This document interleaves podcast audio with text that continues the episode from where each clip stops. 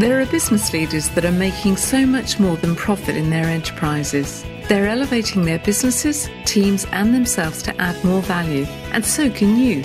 Welcome to the Business Elevation Show with host Chris Cooper. If you are looking for ways to elevate success while contributing to a better world, you'll want to listen for the next hour. Now, here's your host, Chris Cooper. Hi, this is Chris Cooper, and welcome to the Business Elevation Show on Voice America. And I'm really excited about the show today. Um, I've got an amazing guest, uh, Karlyn Pipes. We're going to talk about the courage to change and the miracle of a do over, uh, which uh, is going to be uh, really fascinating, I assure you. But what before I do introduce you to Karlyn, um, I want to say a big thank you to my guest last week. Uh, if you had the opportunity to listen to the show, uh, you'll know why um, I thought it was a fascinating interview as well, because uh, Mick Dawson was the first person, along with his friend uh, Chris Martin, to row uh, paddle 7,000 miles from uh, Japan to the Golden Gate Bridge in San Francisco, 189 days. Uh, so we were talking about his experiences and the challenges that he he, fa- he faced and how they overcame them, uh, and um, and what you know the links are to business and courage and strategy and that sort of thing. So if you haven't listened to that, do go back and listen to that interview with Mick Dawson. So our question today is: Do you have the courage to change, or or to help other people to change? My guest today at 15, Karlyn Pipes, was a junior national champion swimmer, and she seemed really destined for greatness. Yet that same year, however, she slipped into a dark pattern of alcohol abuse. And despite having amazing athletic skills, her life was a com- complete free fall, she says, and she hit rock bottom at the age of 31. But it was then that she found the courage and the strength and the resilience to turn her life around by returning to the one thing that had created both the pain and the pleasure in her life, and that was the water. Now, today, incredibly, Karlyn is one of the most accomplished competitive swimmers in the world, with over 220 uh, world records, uh, 332 US Masters national records, and in 2012 was voted as one of the top 10 Masters swimmers of all time by Swimming Magazine. World, World Magazine.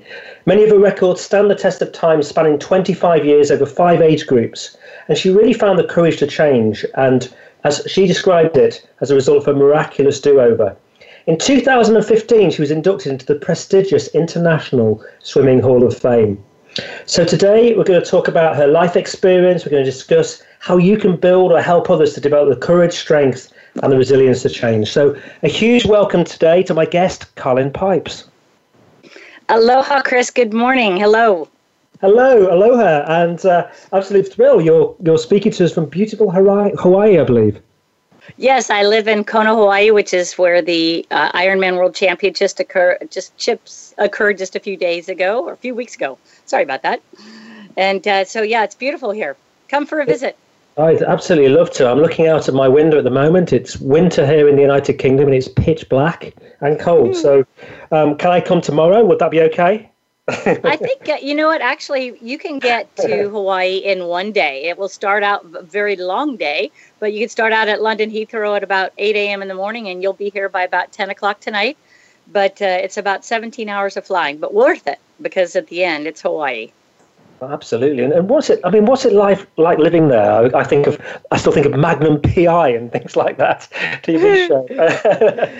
I think of well, there are, fi- there are five islands, and the main island is Oahu, and people often get confused that the big island is Oahu, but no, we're actually the largest island of the Hawaiian chain but it also means that we're the newest island. And so we are the volcano that has 11 of the 13 different climates. We have uh, volcanic eruptions occurring right now and uh, beautiful tall mountains and absolutely gorgeous water. So it, it really is paradise here. And uh, if you want to, a change of scenery or a change of climate, you can just go up or around, and and within minutes it just changes. And of course, there's always the water, which is teeming with tons of. I guess they're spotting our first whales right now, so it's whale season. Wow, so, sounds amazing. I once met a a film director, and he, he made a he made a, a film about people who were um, windsurfing around the uh, the volcanic uh, eruption going into the sea. You know, molten lava. Oh, incredible. and also very dangerous because mm-hmm. uh, you know when the lava hits the water, it uh, basically aerates glass, and so it creates a gaseous, uh, glass-laden cloud. And if you inhale that, you can die. So I don't recommend it. So If you want to view lava, you do it from a distance and stay close of any of the cloud, uh, the steam. So you've got you have safer places to go swimming yeah, safer places to go swimming, but that's a that's a daredevil. Good for them. oh, oh, sounds absolutely in- incredible. Um, were you were you brought up there, or was it, you just happened to to move there at some point? I actually moved here from frigid cold San Diego in 2004. And a lot often people will ask me what was the reason behind it. And a lot of that is explained in detail in my book, The Do Over. But uh, really, the biggest draw here was the beautiful water. I, growing up in San Diego, the water is, is nice, but it is kind of on the cold side. People don't really realize that. And so moving to Hawaii made open water swimming year round quite possible and enjoyable. And that was really kind of the biggest draw. And also realizing that we could also, my ex husband and I could also operate our business uh, from the middle of the most isolated place in the world, which is where I'm at right now. So come to the you come to the middle of the ocean to learn how to swim better. So you really really designed your life uh, around your passion. Yes, that's very true. And so, to tell us, you know, be, before that, you know, your, what was your life like growing up? You know, up to the age of fifteen, um, when we sort of mentioned that as being a, a, turning point. What, you know, where where did you come from, and how did you get into swimming? What happened to you? Well, I was I was born in a small town called Lompoc, California, which is a little bit above Santa Barbara. Uh, quite a cool place as well. Uh, tended to be foggy and cold. And when I was growing up, uh, one of my favorite things to do was to go to the indoor warm YMCA pool. And there I had my very first swimming lessons at age four. And I immediately took to the water because A, it was warm and comforting, but I also truly uh, really excelled because I loved the feedback that I got from the instructors. Instructors, they were so encouraging and so supportive, and I, I started swimming and, and wanting to improve very quickly. And the reason why it was also appealing to me besides the fact that I was warm, was that at, my home life was rather turbulent. My dad was a practicing alcoholic. Uh, we had five kids under the age of seven, and my mom was best described as in being survival mode. So those uh, swimming lessons to me were like a really pivotal part of my life because that's where I found the most acceptance, both from the teachers and from the water. So I think that that, that was really my early early beginnings as far as the swimming. And then um, I improved very quickly. And by the end of, by the time I was about eight years old, I was scoring more points than anybody else on my team and, and earning some very nice trophies for my uh, efforts. And um, the uh, the problem was is that we, at that time we moved to San Diego, and I realized that I was going to be leaving behind that comfortable, warm indoor pool. And when we moved to San Diego, I was switching to an outdoor 50 meter pool, which, uh, as you know, is a, quite a big difference. But uh, those early days in swimming were pretty important to me. Would you like to hear more? Yeah, yeah. okay. So when I when we moved to San Diego, I was went from a big fish in a little pond to a very little fish in a big pond because the swimmers in San Diego were were quite a bit better than me. But uh, I quickly improved in that arena as well. And that actually tended to be kind of a pattern until I was about age 12, where I kind of started at the bottom and scrambled my way to the top. And it always kind of seemed back then that I always had something to prove. Uh, our home life had not improved. My dad, as an alcoholic, I remember going to a swim meet when I was maybe nine or 10 years old, and we were all enjoying lunch on the the patio area near the pool at a break. And my dad drove past the area that we were having lunch with my entire teammates. And as he got close to where we were sitting, he threw a beer can out the window, a Coors can of beer.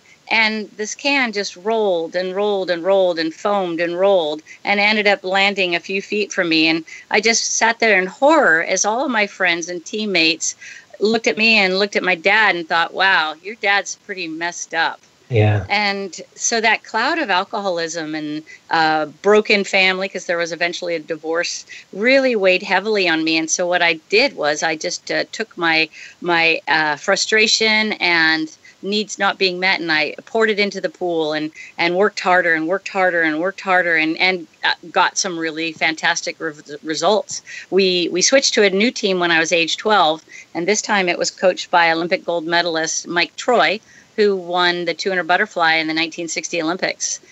And uh, that upped the ante even more, where now I was once again down at the bottom of the pile and had to scramble my way to my the top. But it also meant uh, two workouts a day, driving a half an hour each way to the pool. So that meant two hours in the car every single day. And uh, just the water was freezing. And I knew that if I didn't keep moving, I would I would get so cold. So I think that's part of the reason why I would swim so fast is just to generate some body heat. so life up until age 15 started out like I enjoyed swimming I enjoyed racing. I loved how it made me feel. I loved the attention that I received. But at age 12, when we changed teams, you know, people don't realize this. At, at some point in time, your your your sport, your love of your playtime turns into a job and that's from age 12 to 15 that's what it had become was the pressure mounts. Now you're trying to qualify for certain meets and win titles. And of course the coaches are telling you that maybe you have the potential to go all the way. And that's the messages that i was hearing.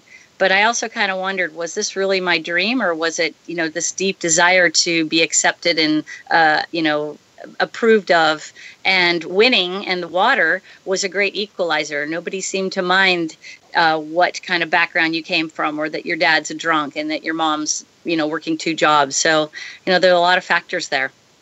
But you um i guess you could have gone you know either way with that with the because there's normalization of alcohol with your father at your home. But i guess you could have either you know been attracted towards that with the pressure, or you could have been repelled by it. And you know, it, it appears that you were attracted towards it. You know, what happened? Yeah, that's what's so funny and ironic at the same time is that uh, growing up looking at role models, the one person in the world that I wanted to be least like was my dad. Mm-hmm. And then I became exactly like him. And, and that's what's so ironic is I, I would look at him in disgust. I would want nothing to do with him as he struggled with his own demons. And only now do I have a greater appreciation for what he struggled through. But but I think you know that first drink at age 15 was such a, a a major pivotal year for me. I just won the junior national championships in the 400 medley, which that's that race that Michael Phelps hates to do and for good reason. It's it's a very challenging race where you have 100 meters of butterfly, 100 meters of backstroke, 100 breaststroke, and then 100 meters of freestyle. And and at any one point in time, you want to stop, and you know you can't, so you you suffer. And that's the event that I won at the junior nationals. And my coach is saying, well, you you know you could be going to the Olympics, and all of that pressure. Uh, those that first drink, that first buzz that I ever had, I actually stole two beers went into a dark living room while there was a party going on and drank them down. And, and it's not lost on me. That was the Coors beer. It was the same beer my dad drank. But I remember this feeling just washing over me of just this ah. And it was kind of like having an overfilled tire and somebody lets the pressure out. And mm. it was mm. just like this and and the pressure was relieved and and I just loved that feeling and I realized right then and there that I wanted to explore that feeling more. And I wanted to, uh, you know, what what uh, sensation, that feeling of acceptance that I was working so hard to find in the pool. It was like now I want I want that feeling that comes in a bottle. Yeah, yeah. So, so this you described the age of fifteen to thirty-one as you being, you know, I think kind of kind of in the dark, really. Um, you know, what, what was life like then for that during that duration when you, you know, things, I guess you got this, all this amazing um, athletic skill and potential and ability, um, yet uh, you may be squandering some of that with the alcohol. And that that's exactly it. So it was a battle because once I uh, once I flipped the switch and wanted nothing really to do with swimming, I still had to continue to swim. Uh, my mom had invested quite a bit of money and time into my training. Uh, money was allocated to me that didn't go to my siblings, and so there was the pressure continued, and I uh, for the next uh, couple of years th- through high school, I would ditch practice, get caught. Um, I would, you know, basically just kind of was just trying to break out and have a normal life, and that was really not possible. But I think the best way to describe my life was kind of like the angel and the devil on your shoulder. Uh, and that persisted for years. So the angel on one side saying, "Okay, Karlyn, you're going to have a new beginning uh, you're going to rededicate yourself to swimming. And at this time, I'd also developed an eating disorder. I was a bulimic before they knew what a bulimic was. So I had this eating disorder that was a way of gaining control. And then the abuse of alcohol at that time was a way to lose control. So I had these two things playing off each other. And, and then in my head, knowing that I had the potential and talent to take this to a very high level and yet knowing at the same time that I was squandering it and wasting it. And and deep down you know Chris I really just didn't think I deserved the talent that I possessed. That's the nut of it. I didn't think that I was deserving of what I was given.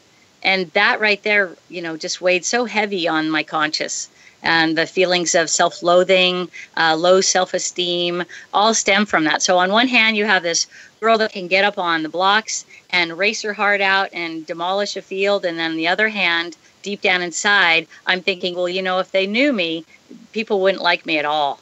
They would see that how ugly I am. And so that persisted all the way through until um, age 31. And it was a tough one, uh, tough one to battle for sure. So I mean, it, it is a very, very common, uh, quite quite normal kind of feeling as you know, am I good enough? Uh, yeah. And uh, you know, I felt that be myself through my my sort of career, and realised that a lot of things I was striving for all the time was to prove that I was good enough. Um, didn't turn to alcohol, but uh, it it it partly. Uh, demonstrate, you know, showed my success and why I got so far with my career. But actually, there became a time when um, it all seemed a bit too much, really. and, uh, and I, you know, I probably got and, to a point that I dreamed of, and actually wasn't so nice when I got there. and and that's that is so true. I mean, uh, when it comes to addictions, it there are so many out there, and that are. I mean, it's almost like everybody in the world is addicted to something. And uh, obviously, there are more dangerous ones than others, and ones that can kill you uh, slowly or quickly but yeah, the striving and the need to prove and the need to be seen. What's that all about, and where does that come from? And I, I'm still working on that right now. And how do you? I think we probably, I think we've only got a minute or two left until uh, commercial break. But I just wonder, how do you view, you know, addictive personalities now? Well, I actually, back to my earlier statement, I think the entire world is addicted to something. And I think we need to have more compassion for people instead of just saying, oh, just quit doing that, to understand that on every different, on different levels, people need different things, whether it's shopping and the high they get from buying something that that's a pleasure uh, pleasurable thing or from 80 hour work weeks there's there's all kinds of very very acceptable addictions out there and i think we just need to take it out of the dark and and acknowledge it and say hey we're all human and we're all uh, prone to this behavior. Let's just kind of call it what it is and figure out how to uh, to get out of it or to at least become aware that there is a problem. That's the first step is awareness. I think that's really you know interesting thought because we have it's people out there who you know think well I don't have an addictive personality but they're working you know 60 78 hour weeks and not spending time with their family. Uh, so you know there's an addiction there to to work or to you know achievement or so you know that's can be as destructive can't it as uh, it, it, yeah it's it's really no different. I mean, helicopter parent. How about that? You're living through your kids, and your your only life is through their accomplishments. That's another one. Uh, there's obvious ones: sex, drugs, alcohol. But um, those are the ones that kind of get the limelight and the bad rap. The more socially acceptable ones, well, they are actually applauded and encouraged. Absolutely. Well, we're going to go to commercial break now. After the commercial break, we're going to find out, um, you know, a, a, bit about how you rediscovered water, the water, and you know what happened to you then, and uh, and some of these amazing achievements and uh, some of the lessons and learnings from those. So we'll be back with you again in just a couple of minutes. So do join us.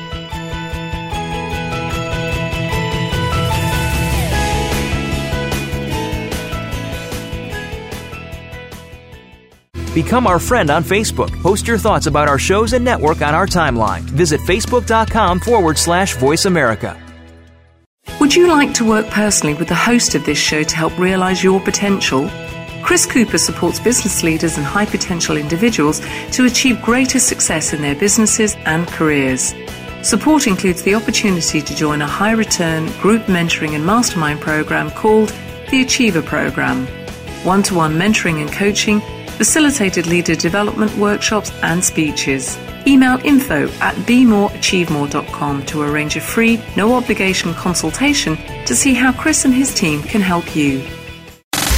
Have you friended us on Facebook yet? Why not? Just go to facebook.com forward slash voice America or search for the keywords voice America. Once you are part of our Facebook network, you'll receive daily messages about what's happening with our shows, this week's featured guests, and new happenings at the Voice America Talk Radio Network. And you can add your voice to the always active discussions on our timeline. Just go to facebook.com forward slash voice America or search for Voice America.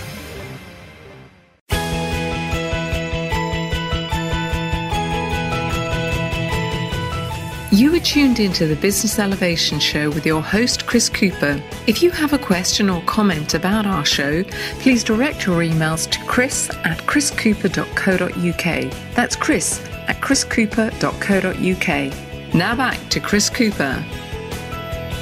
Hi, this is Chris Cooper. I'm with Karlyn Pipes, and we're talking about the courage to change. And Karlyn um, was explaining about her uh, background, and we were talking about you know addictive personalities. I think we probably established that most of us have probably got an addictive personality of some um, kind or other, um, whether it be you know a, a addiction to work or maybe even to exercise, over exercise, or food or drink or whatever it is. But um, something we need to be mindful of, and I think uh, that opened up you know my thinking actually that it's much broader than just substance abuse. But I'm interested now how you eventually, uh, and you had some, I know you had some low points in those years, but how do you eventually you know, really, really rediscover the water, and uh, and how quickly did success start to materialize for you?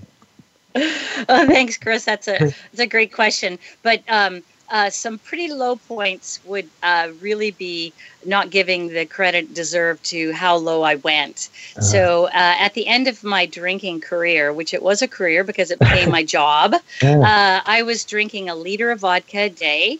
Uh, I was passing out, not going to sleep. I my body would alert me by the when it was time to drink another drink because um, my body had run too low, and uh, so I was passing out and coming to, and this cycle was repeating itself for about the last month of my drinking, and I basically I was just waiting to die. I knew the end was near. Uh, I remembered that you know when I first had that first drink, the that feeling of pressure being released was one thing, but what it also what also alcohol did was it numbed the pain of needs not being met as a child and um, I used that numbing for many, many years. And when the alcohol stopped working, sleep was my next thing that could I could tune out, I could go hide from the world, and that's how I numbed myself. But at the very end of my drinking career, uh, my sleep patterns were so whacked up. It was uh, it was like a nightmare every time I went to sleep. So there was no escaping it, and I was just really tired. I wasn't about to take my own life, but I knew that the way I was going that that it was coming and it was very near. And gratefully, my mother intervened and uh, she came to my house one day and i knew that i had to tell her that i was an alcoholic and i'd never breathed life into those words before. And and when i told her i expected drama. I expected to be fried on the spot by a bolt of lightning because i was so bad. And my mom just calmly said well let's get you some help. And that's what we did. Uh, i went to a 10 day rehab and they call it a spin dry and and I, med- I medically detoxed, which was necessary because my blood alcohol was 0.52 at uh, so so hey, like any overachiever, I didn't mess around when it came to anything.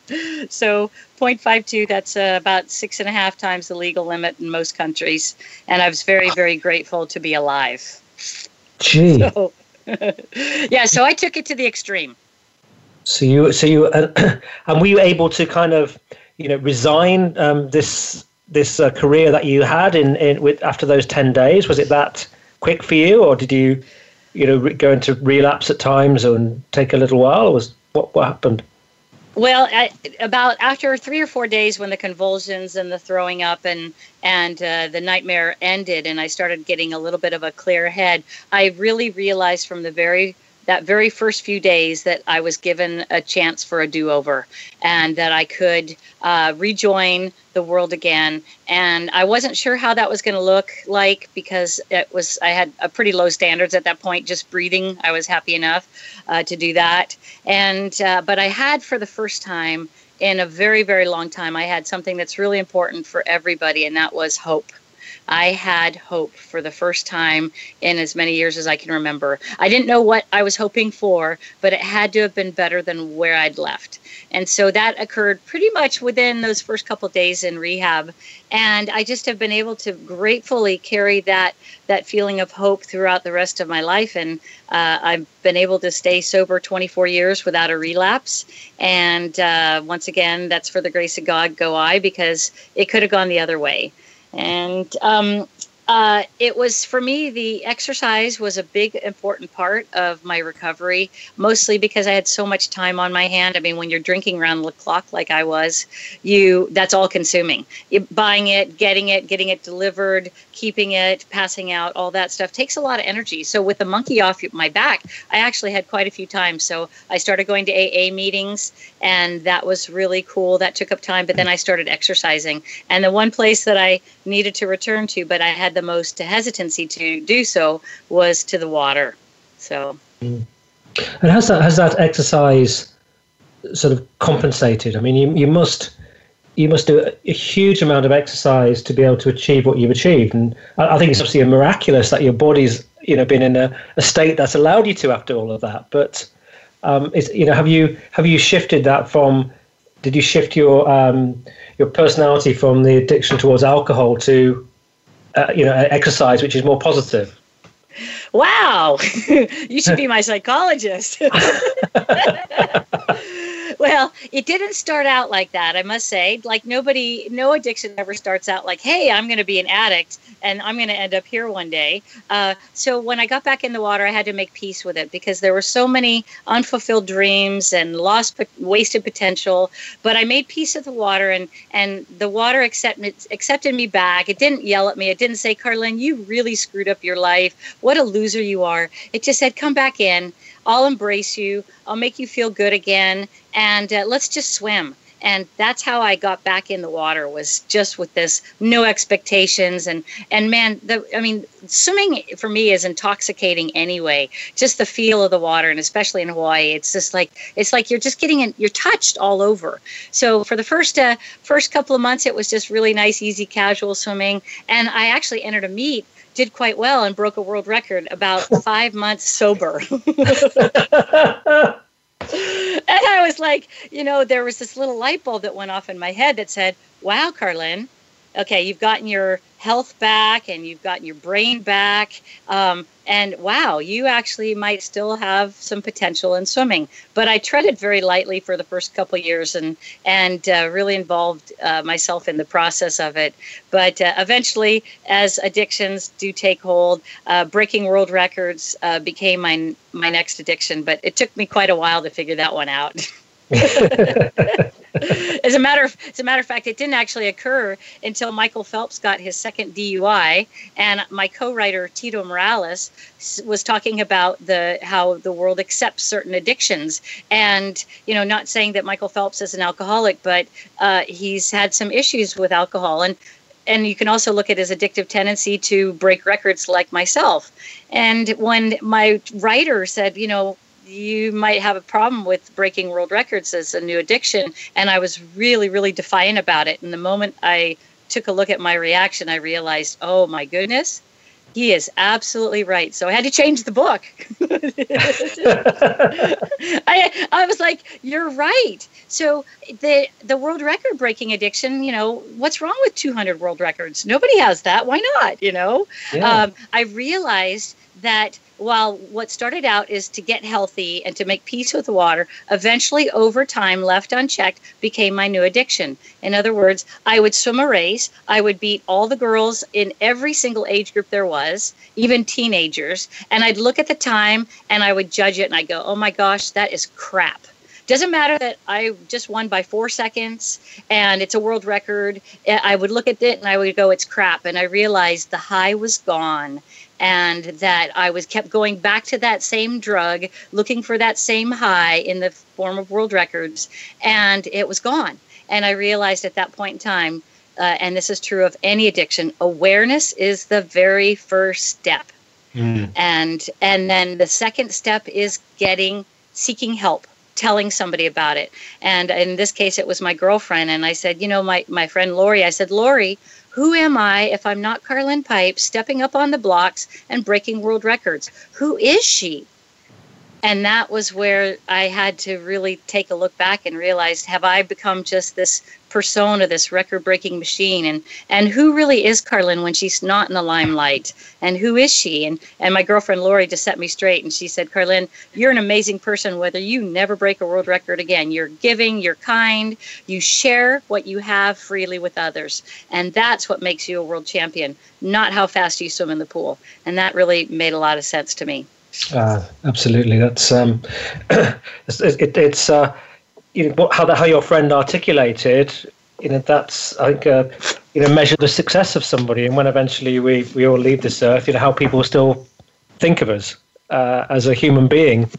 Um, you know, not I guess from the audience as like a record-breaking machine. Really, it's uh, how, how you leave people feeling, I guess. But which out of all of those inc- incredible records, and there's there's so many. I mean, um, do you have a an achievement or two that you're most proud of? well, you're going to laugh now because after the whole spiel about breaking records and stepping off the blocks, I did. I took time off. I'm 55 now. Uh, recently married to an amazing Canadian named Christopher. And uh, this last year, going into a new age group, I decided I wanted to throw myself back into the pool again.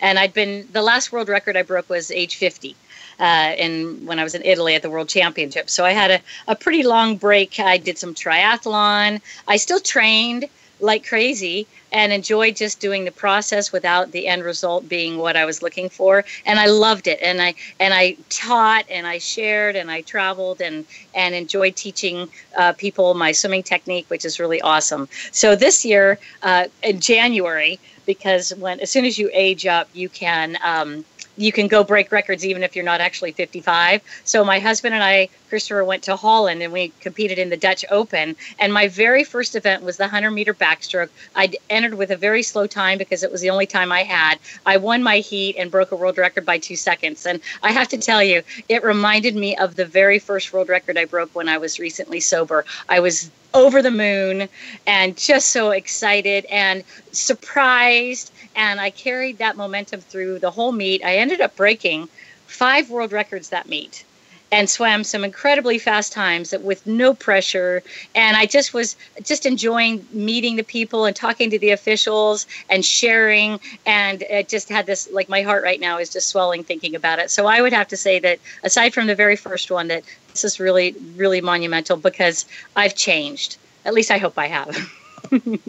Yeah, I had what, the cur- I had the courage to change. Oh, and where, where does this where does it come from? This ability that you have. I mean, is there some you know is is is, is it genetic in your family? Do you think? Um, some some of yeah, this. Um, I think I think it's part genetics, and then you know you, you can't knock that need to prove as uh, fuel, mm-hmm. but it only lasts so long. Uh, typically, anger and and all those things that you see a lot of athletes do when they win something and they express anger, uh, like "Take that world, I'm somebody." It only goes so far. So you really have to find the love of your sport, and I do love my sport, and and it's a lot of fun to do. And plus, I just I just love swimming. I love and I love teaching. So it's it's pretty neat to be there, and it's in a good place. Excellent. It sounds like you also uh, do some speaking as well, don't you? Now. Yes, uh, the, having finding the courage to change is really the nut of it. Is it's easy to stay uh, where you are, and a lot of people don't want to change because they're comfortable where they're at, even though it could be painful. So finding the courage to change takes a leap of faith and not knowing what's going to happen next. But it can be so rewarding. In other words, you need to sometimes let go of something first before there's any hope of replacement for it and then you go into a void. And in that void you can really disco- discover who you really are when you're not living up to maybe somebody else's expectations or or trying to prove. That's a really good point to lead this section on. So after the break we're going to come back and we're going to talk um, with you Karlyn about um, you know h- helping how we help people who are maybe going through these kinds of challenges uh, and, uh, uh, and, and, you know what, what support we best give to them and what do we do if we notice these addictions in ourselves or in the workplace so we'll do that after the break so do join us again in just a couple of minutes Become our friend on Facebook. Post your thoughts about our shows and network on our timeline. Visit facebook.com forward slash voice America. Would you like to work personally with the host of this show to help realize your potential? Chris Cooper supports business leaders and high potential individuals to achieve greater success in their businesses and careers. Support includes the opportunity to join a high return group mentoring and mastermind program called the Achiever Program. One to one mentoring and coaching, facilitated leader development workshops and speeches. Email info at bemoreachievemore.com to arrange a free, no obligation consultation to see how Chris and his team can help you. Have you friended us on Facebook yet? Why not? Just go to facebook.com forward slash voice America or search for the keywords voice America. Once you are part of our Facebook network, you'll receive daily messages about what's happening with our shows, this week's featured guests, and new happenings at the Voice America Talk Radio Network. And you can add your voice to the always active discussions on our timeline. Just go to facebook.com forward slash voice America or search for Voice America.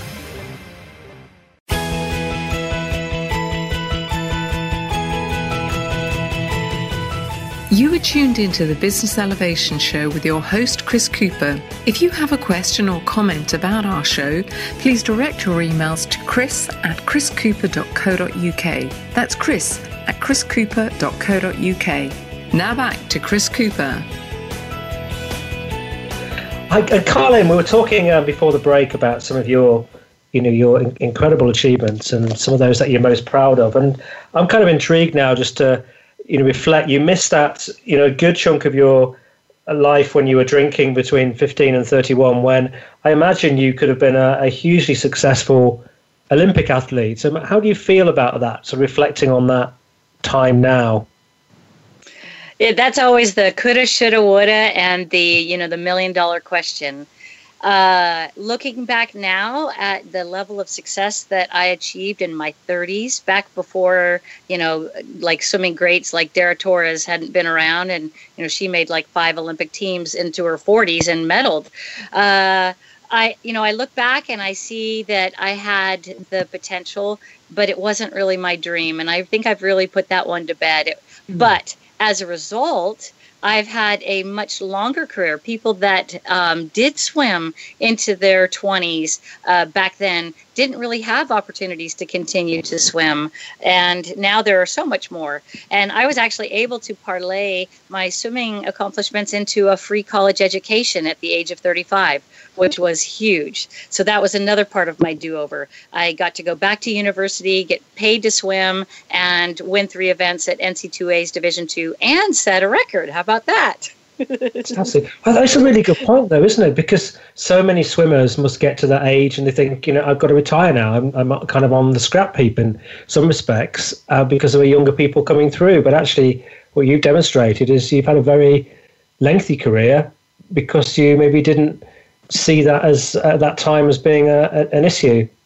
Yeah, so I just, you know, I yeah. pickled myself for a while and and uh, you know kept myself out of the pool. Oh, by the way, while I was drinking, I still uh, I still trained, and here is the how the crazy the alcoholic brain works. So I still wanted to swim, but I couldn't swim in a local pool. So I would be drunk as a skunk. I would walk down to the San Diego Bay where there are Navy ships and cargo ships crossing back and forth. I would check in at the local bar and I would say, "Hey, if I'm not back from my swim in 45 45 minutes, send the Navy out looking for me. And drunk as a skunk, I would go navigate the waters of San Diego Bay by myself. And uh, luckily, I made it back every time. But I mean, that was a perfectly acceptable thing to do in my alcoholic mind. So that really what makes you kind of it's like when we're dealing with somebody with addiction, you don't realize that they're crazy is actually sounds very normal to them. It sounds like, you know, I was getting my need met, I was getting a, a swim in. But um, uh, back to your question regarding, um, you know, the longevity is my best times were done in my 40s and I'm still relatively close to those things. So it's really amazing that I have been blessed to give to have this, you know, this do over to go back and do it again. And the neat thing is, is master swimming uh, in Great Britain. You guys just hosted your national championships. I'm sure a couple thousand swimmers were uh, out there racing their heart out from the very um, first heat to the very last, and all ages and all shapes and sizes and all speeds were out there doing their best. So swimming is a lifetime sport. Yeah. And there's also there's a bigger picture here, isn't there? Because without your story and what happened to you during that time period, you know, you're now you're now kind of blessing the world with all these records, but with all of this uh, this wisdom that you acquired from your experience. If you you've been an Olympian uh, there are many Olympians out there. You'd have a different story to tell. You've got a more unique one, I think. And, and yeah, it's uh, but we, you know, as you know, Chris, we all have a story. Mine is mine is just one that's hopefully you know turned out uh, really well with uh, getting the help that I needed in recovery and having a sport that accepted me back and having that passion and that purpose that I've been able to tap into. And and as we talked about a little earlier, I mean, one of the things is I love being a fast swimmer, but I I'm actually an amazingly gifted teacher, and that is one of the gifts that my dad gave me. You know, for a long time I thought the only thing that he gave me was the his blue eyes, his dimples, and the gene for alcoholism and now I realize my dad was a musician and a brilliant musician and teacher, and he has passed that gene on to me. And I love more than breaking records. I love sharing that information with other people and teaching people how to swim faster. And I have an endless pool here in Kona, Hawaii, and during Ironman, I get to see people from all over the world. I uh, gentleman by the name John Levison, who is the editor of Tri 24 7, came and took a lesson. That's a big, large publication in UK for triathlon. And he loved it. And he's like, Karlyn, in 30 minutes, you fix something that's been broken for years. And uh, that just gave me great pleasure. So, uh, you know, it's I'm really blessed. I'm I found my passion, I found my purpose, and and that's what keeps me going. And if you think, you know, all those those lessons that you uh, you mentioned the example of, of John there, but do you see a common pattern of uh, with people trying to improve their swimming? Is there, you know, one or two key tips that you always give to people that makes the biggest difference?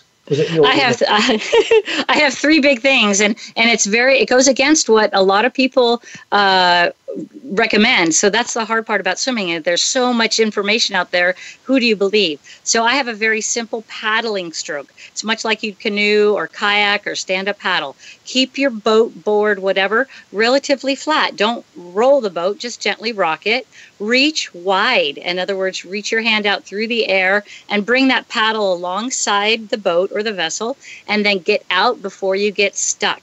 So picture somebody paddling a, a stand-up paddleboard or, or even just a surfboard, and you'll watch them intuitively paddle. It's the same thing. You don't want to roll. You don't want to finish your stroke because then you'll get stuck, and you want to ha- enter your hands slightly wider than your shoulders, and then you pull alongside the board. And uh, that's very different. A lot of people are taught to roll like a log and push at the end, and I'm actually opposite that. But my endless pool is a scientific tool and it tells me whether I'm going faster or slower or it's easier or harder. It's not a coach, it's science. So I've tested this thousands of times and it's worked every time. So those three things. Fantastic. Great, great, uh, great advice there. Um, how, so uh, for anyone listening who's maybe going through uh, you know, some kind of substance abuse at the moment or depression or, you know, they've got some, uh, some addiction what would you what, what, that um, that they need some help with? What would you say to them? What would be your recommendations? Well, Chris, that is just amazing, and and I do need to say that one of the beautiful things about coming out of the closet with my addiction is the ability to share my experience, strength, and hope with others. And what I've noticed is that that you know for a long time aa alcoholics anonymous has been behind closed doors and people haven't talked about it and there was a purpose out there because it was kind of like if you hold yourself up to a standard and then you drink again people could say that that program doesn't work well, it works as hard as you work the program. That's the bottom line. But what's created now is there's all kinds of podcasts and magazines now about recovery. So it's like we've all come out of the closet and or we're talking about that. And not only are we talking about addictions, but we're also talking about mental health and we're talking about all of these things people have kept a secret for a long time. And and we have a saying that you're only as sick as your secrets. So, that said, anybody that's out there struggling right now, it might be a secret to the world, but it's not a secret to you. You've known about it for a long time. And by drawing awareness to the fact that maybe you just can't go on anymore like this, the first thing you do is you got to realize I've got a problem. The next thing is you need to get help. You can't do this alone. Um, it's got to be some support. And the reason that is, is that once you voice your addiction to somebody else. It's been given life, and now there actually can be some movement. And for most of us, like I was stuck and stalled and swirling in this ugly eddy of, of crap for so long that when I finally got into rehab, there was finally movement. And even though it was terrifying, because I knew I was going to have to find the courage to change, there was movement. And at least I was going somewhere rather than going down the drain. And so the last thing is is after awareness and seeking help, you will be amazed at the angels that will come into your life to support your dream to get better. And that's where the magic happens. You get people around you that are just gravitate towards you, and God puts them in your life, and all of a sudden you're like going, wow, I needed that person or I needed that situation. And things start turning around. And then from that experience, you start getting that kernel of hope again that you can have a better life, that there is something better for you to do. And that, you know, maybe if you're very, very uh, diligent about this, that your purpose and your passion will be able to be mixed together. So that's what I would recommend if anybody's struggling. You know about it already. Um, put down the self-loathing, which is what really is the thing that helps us from getting help prevents us from getting help is that we hate ourselves so much. The world can't even imagine that. But when you get around other people that feel the same way it actually is comforting and it can also be very humorous. So um, i get to laugh about some of the crazy things i did before with other people that are like-minded. So it's really a cool thing to do. And what about those people you know maybe maybe family or friends or that you, that really can't see that positive future, and you, you're, you're looking at them from the outside. They're not. They're showing resistance to any kind of change or intervention. Uh, how how do you help those people, or or can't you? Well, gratefully, there are programs out there like Al, um, Alcoholics Anonymous has um, a sister or brother program called uh, Al Anon, which is for anybody that's been affected by the disease of alcoholism. And so, a support group, you could be a codependent, because that's another addiction, codependency. Uh, and so, these you have your own program that you can go to, uh, your own support group, where you will find like minded people that have survived the same challenges you have. Because this is the thing about addictions we have what's called terminal uniqueness. We think that we're the only one in the world that has ever done something this bad or has ever experienced this or have ever felt that way. And then you walk into a room full of a bunch of people and they're all saying your story and you're realizing, wow, I'm not alone. So we're all messed up. Let's quit acting like we're all put together. Let's show our cracks. And that's the way that we can have a chance for for those cracks to be healed um, and to made to be made stronger. But one thing about the addict um, or the person in question, it's an inside job. Uh, my mother-in-law told me this the other day. It's a win from within. It's a mm-hmm. win from within, and nobody can want it for you. So, the best thing I could do for anybody that is experiencing uh, somebody in their life that needs some help is you need to get your own help in the form that's best for you. And that's uh, joining a support group. And, and I wish you well with that. It's not an easy road, it's detaching with love from those loved ones that are causing a lot of pain in your life, but that's really the only thing you can do. So, we're, we're nearing the end of the interview and uh, I'm just intrigued now. You know, what's next for you? Well, what's next? Oh, I would love to do a lot more uh, inspirational speaking and and uh, not to tell people that they need to go do their own do over. Uh, I just like to share my experience, strength, and hope with others so that they might find places in their life that might need a little tweaking here and there or just to to be inspired to follow their passion and and discover their purpose. And i'm sure it's going to be a huge adventure once they do. And and i know that uh, there's a lot of darkness in this world. And um, the only way to shed uh, to stop and darkness is to shed light on it. And I've been blessed to be enlightened through this experience and to take away the dark corners of my life. And it's possible for anybody. So to shed some light, to help people get a little bit happier, and then encourage everybody to swim because it is a lifetime sport. And even if you don't know how, it's never too late. Uh, that, Karlyn, that's a brilliant way to end the interview. I've absolutely loved talking to you tonight, and you know, hearing your story and you know how you, you kind of t- learned from that, turned it around, you know, have gone on and, and, achieved some amazing things. But also, you know, what I really get a sense uh, from you today is that you know you're also a wonderful person who uh, is is bringing a lot of light to people in the in the dark. So, yeah, I wish you all the very best, and uh, you know, huge thank you for being on the show today. I hope you've enjoyed it. Yeah, and thank you, Chris. Uh, when I come to uh, London to do some workshops, we'll go out and have a drink. You can have one that has alcohol in it, and I'll have the one with the fizzy water. Uh, I'm happy happy to join you. I really don't don't. Uh, be, be, lovely to see you. I'll keep, I'll keep you company. Um, I'll take you for a, I'll take you for a swim. Oh, that sounds great. Yes, you'll be.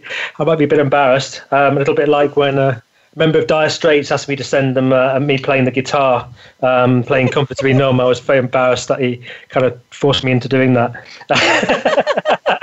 that's, a, that's a great story. I never heard from him again after that. Um, so if you want to find out more about uh, Karlyn, go to karlynpipes.com. That's Carlin, K A R L Y N, pipes.com. To find out how to book her, to speak at your next event, or for book signings, personal appearances, panel discussions. Um, swim, le- swim lesson. Swim lessons, uh, you name it. Uh, Karlyn, Karlyn can do it. Eating disorders and codependency, uh, you name it. And I really recommend you also buy her fascinating autobiography, The Do Over. Um, next week's show, I'm actually going to do a show myself. Um, I've just run a program uh, for uh, an MBA program um, around uh, strategic change and consultancy. So uh, that went down really well. So I thought, actually, we've, we've um, had a postponement next next week. So why don't I get interviewed on that subject? Because uh, it was great fun, and hopefully you can learn things about you know if you're doing running change programs in organisations, or if you're wanting to uh, to become a better consultant. So do join us for that show. Uh, big thank you again to Karlyn, and I wish you all well. We thank you for listening to the Business Elevation Show. Please join your host, Chris Cooper, again next Friday at 8 a.m. US Pacific Time on the Voice America Business Channel. Be more, achieve more.